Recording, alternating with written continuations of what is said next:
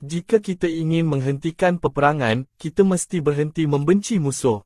Jika kita ingin mengelakkan pemikiran yang tidak diingini, kita mesti mencipta fikiran yang baik. Untuk mencipta pemikiran yang baik, kita perlu melihat perkara yang baik, mendengar perkara yang baik dan membaca perkara yang baik. Peperangan atau fikiran buruk boleh memusnahkan hidup kita. Jadi mari kita cipta fikiran yang baik. Mari kita hidup dengan baik. Kehidupan seperti pemikiran.